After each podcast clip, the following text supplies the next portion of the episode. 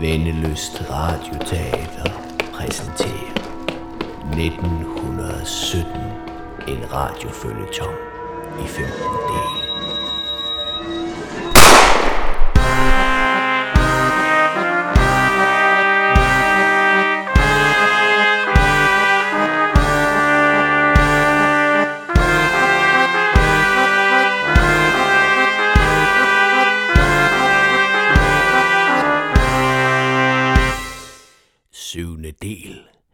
Åen flød stille i dag.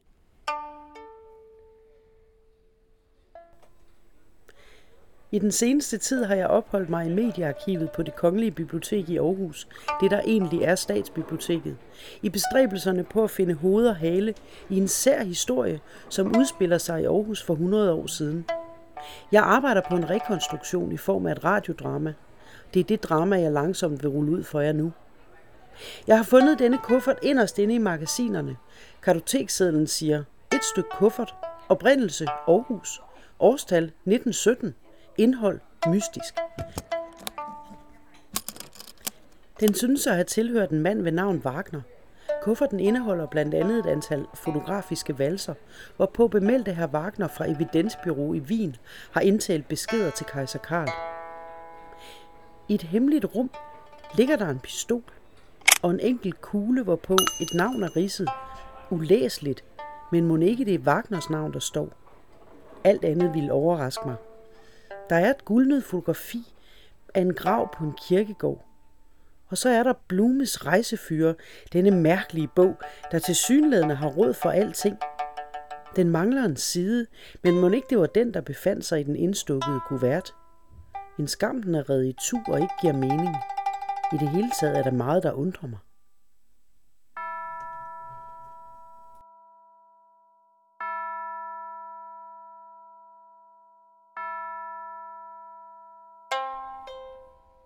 Den sorte hånd jagter Wagner. Så meget har jeg forstået. Men hvem er denne dr. Schrackmüller, der pludselig dukkede op ved seancen i Spiritistkirken? Og hvad med den russiske revolutionære kammerat Ganetski, der også var til stede? Er de der bare for at få fat i den manglende side, eller stræber de også Wagner efter livet? I så fald, hvad er det for en forbrydelse, der kan få en hel verden til at jagte et menneske? Grådighed? Forræderi? Hævn?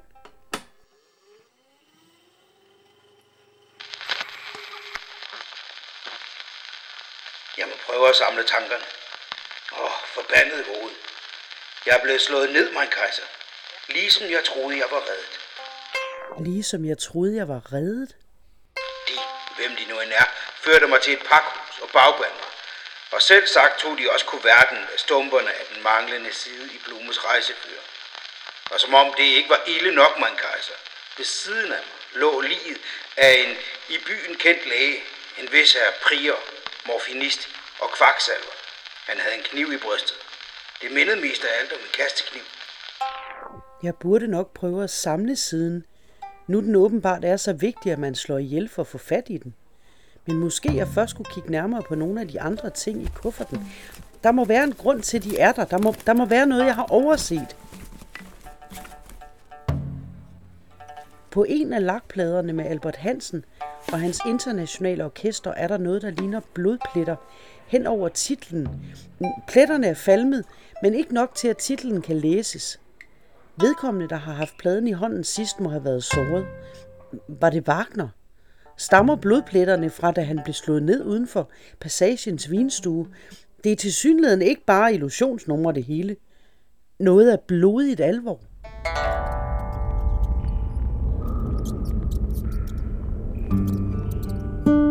Mørket fagner som gamle reb hen over håndled.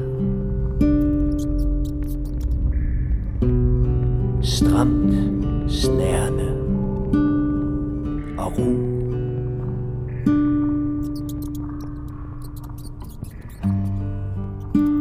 Mørket fagner som sorte sjæler af gammelt uld.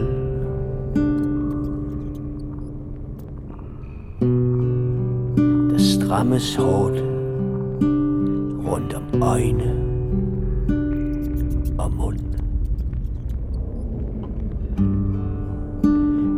Favner og trykker dig op mod stolens ryg. Mens dit bryst skydes frem som skjold.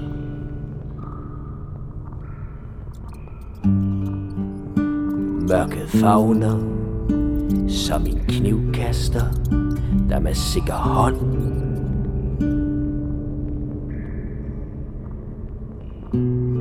skrumper rummet ind. Kniv for kniv, liv for liv.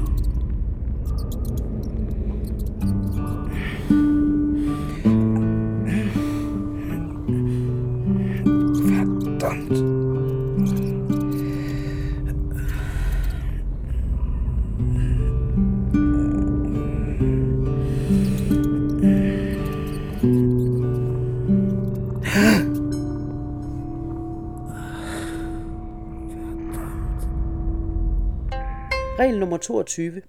Når de vågner op i en mørk lagerbygning, så forhold dem addeles i ro. De er tydeligvis ikke død, men dette kan bero på en misforståelse. Sid helt stille, tag bestik af situationen, afsøg lokalet, dog uden at bevæge den. Det sidste giver sig selv, da de sandsynligvis er bagbundet. Verdammt. Hvad vil den store Houdini gøre her? Formentlig et eller andet øh, unødigt melodramatisk. Ah! ah! Ah! Disse vinerstole har aldrig kunne holde til noget. Ah, mit hoved, det, det, det, det sejler. Der er noget. En mand. Han har en kniv i brystet. Jeg har set ham før. Regel nummer 23 i Blumes rejsefyr. Hvis der ligger et lig i lokalet, er deres bedste alibi at være bagbundet. Det alibi har de lige mistet, herr Wagner. Verdammt. Hvad gør jeg her? Jeg, jeg må væk. Nej, vent, jeg, jeg må finde ud af, hvem der har gjort det. Det er ikke en tilfældig kniv. Jeg ved, hvor man har sådan nogle knive. Det er den der vej. Jeg tror, morderen stadig er her. Regel nummer 24. Har de ikke noget alibi, se at komme væk. Men gør det diskret. Lad være med at løbe. Fald i med mængden. Undgå at se dem tilbage. Det påkalder mere opmærksomhed, end de tror. Verdammt. Jeg må væk.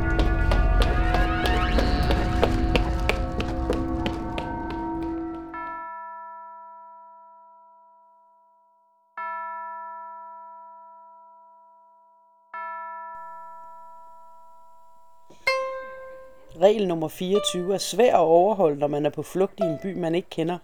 Halvt groggy og med størknet blod ned over ansigtet. Det er i hvert fald det, jeg forestiller mig. Men hvis Wagner følger rådet i Blumes rejsefyr, hvor flygter han så hen? Jeg tror i vanlig stil, at han søger direkte ind i løvens hule. Ja, og, og, undskyld, jeg har svært ved at huske. jer. jeg må være flygtet fra stedet. Jeg, jeg, jeg hørte stemmer, og, og, og jeg prøvede at samle tankerne. Åen flød stille i dag, og det var tidlig morgen. Og de første mennesker var lige kommet på gaden med deres slæbende skridt og deres skærende host og deres sløve mumle. Åen flød stille i dag, og, og der var fedtperler på vandoverfladen. Jeg har hørt det her før. Åen flød stille i dag. Jeg har også set det før. Der stod noget på et nodeark. Her er det. Åen flød stille i dag, og det var tidlig morgen. Og de første mennesker var lige kommet på gaden med deres slæbende skridt og deres skærende hoste og deres sløve mumlen. Hvorfor står det på et nodeark? Har det noget med musiknummeret at gøre? Selvfølgelig. Her er lakpladen. Albert Hansen og hans internationale orkester med åen flød stille i dag. Hvem ellers?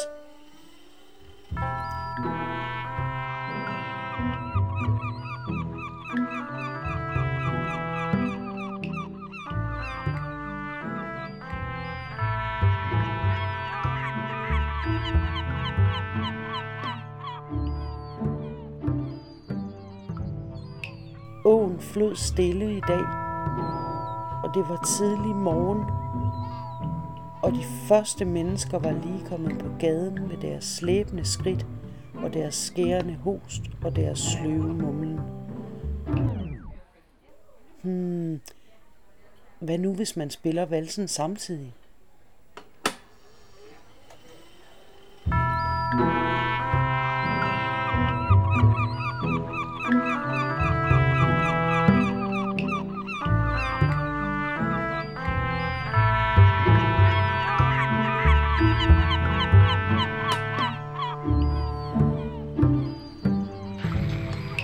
Åen flød stille i dag, og det var tidlig morgen.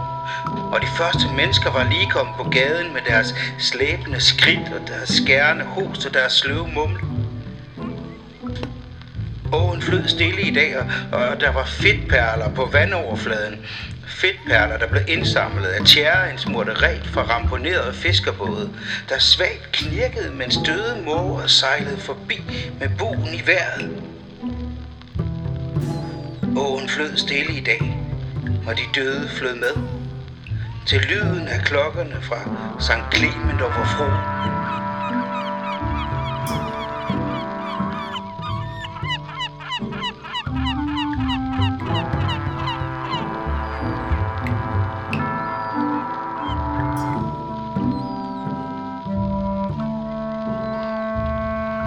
Åen flød stille i dag, men ikke alt på dens overflade havde betydning. Jeg må samle tankerne.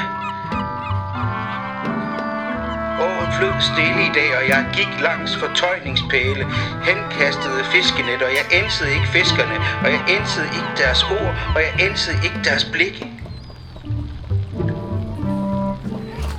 Og pas på. Åen flød stille i dag, og jeg balancerede på tønder og tang forbi de skibbrudne sømænd på, på og hen over broen mod den nye havn. Jeg må samle tankerne. Jeg stoppede op og kiggede ud over bugten. Ud mod skibene, ud mod verden. Bag mig flød åen stille. Foran mig. Jeg må samle tankerne. Jeg hører ord. Damer. Herrer. Mine damer og herrer. Må jeg bede om deres fulde opmærksomhed. Det er den hemmelige besked. Selvsagt. Et cirkusnummer. Og tilfældigvis er der et cirkus nede ved havnen lige nu. Og selvsagt bliver herr Wagner nødt til at tage dig hen. Det lugter fælt af en fælde, men jeg bliver nødt til at tage dig hen.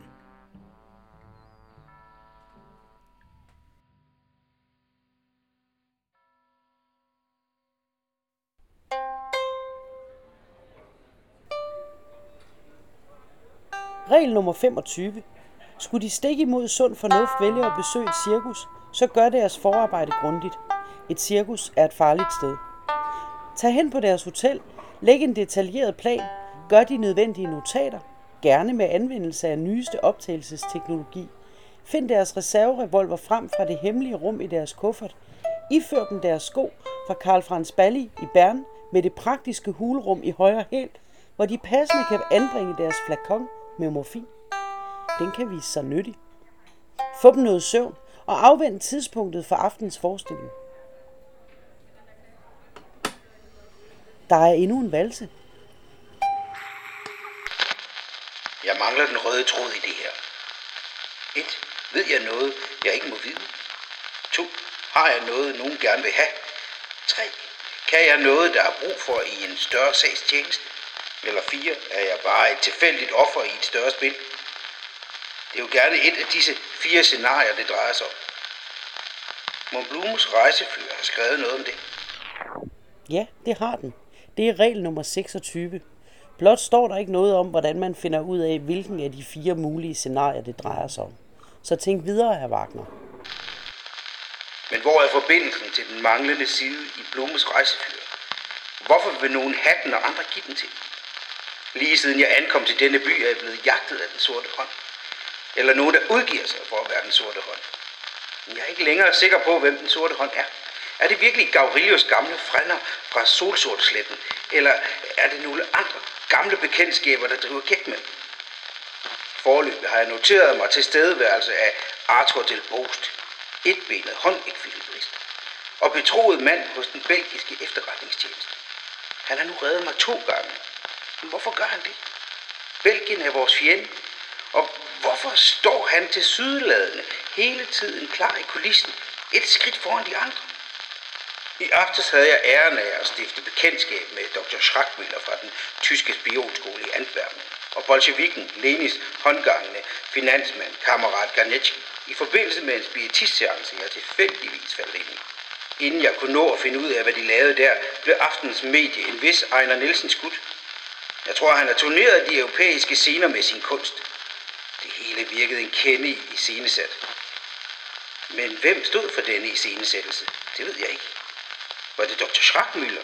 Og i så fald hvorfor? Det er jo ellers en af vores allierede, så det burde vi jo kende til i evidensbyrået. Eller var det kammerat Ganetski? Er der noget under opsejling i Rusland, man kejser? Det kunne vi jo godt have en vis interesse i at hjælpe med, hvis det var. Men hvis der er noget under opsejling i Rusland, hvorfor er kammerat Ganetski så til spiritistseance i Danmark? Eller er det nogle af de lokale fjolser? Har de interesse i det her? Eller er de bare eksempler på, hvor, hvor vidt det er ført med borgerskabens ulidelige dekadence? Frimørlogen om mandagen, Selskabsklubben om tirsdagen, Kunstforeningen om onsdagen og Spiritistforeningen om torsdagen. Og hvorfor er mit gamle bekendtskab Johanne Agerskov involveret i denne spiritistkreds? Hvis det der er en spiritistkreds, og ikke dække for noget andet. Måske den danske efterretningstjeneste. Det vil ligne dem at lave noget så tåbeligt. Og hvorfor skulle jeg drives rundt i manesien af Johan Agerskov i aftes på etablissementet Passagens vinstue? Var det bare for sjov, eller, eller var der en bagtanke med det?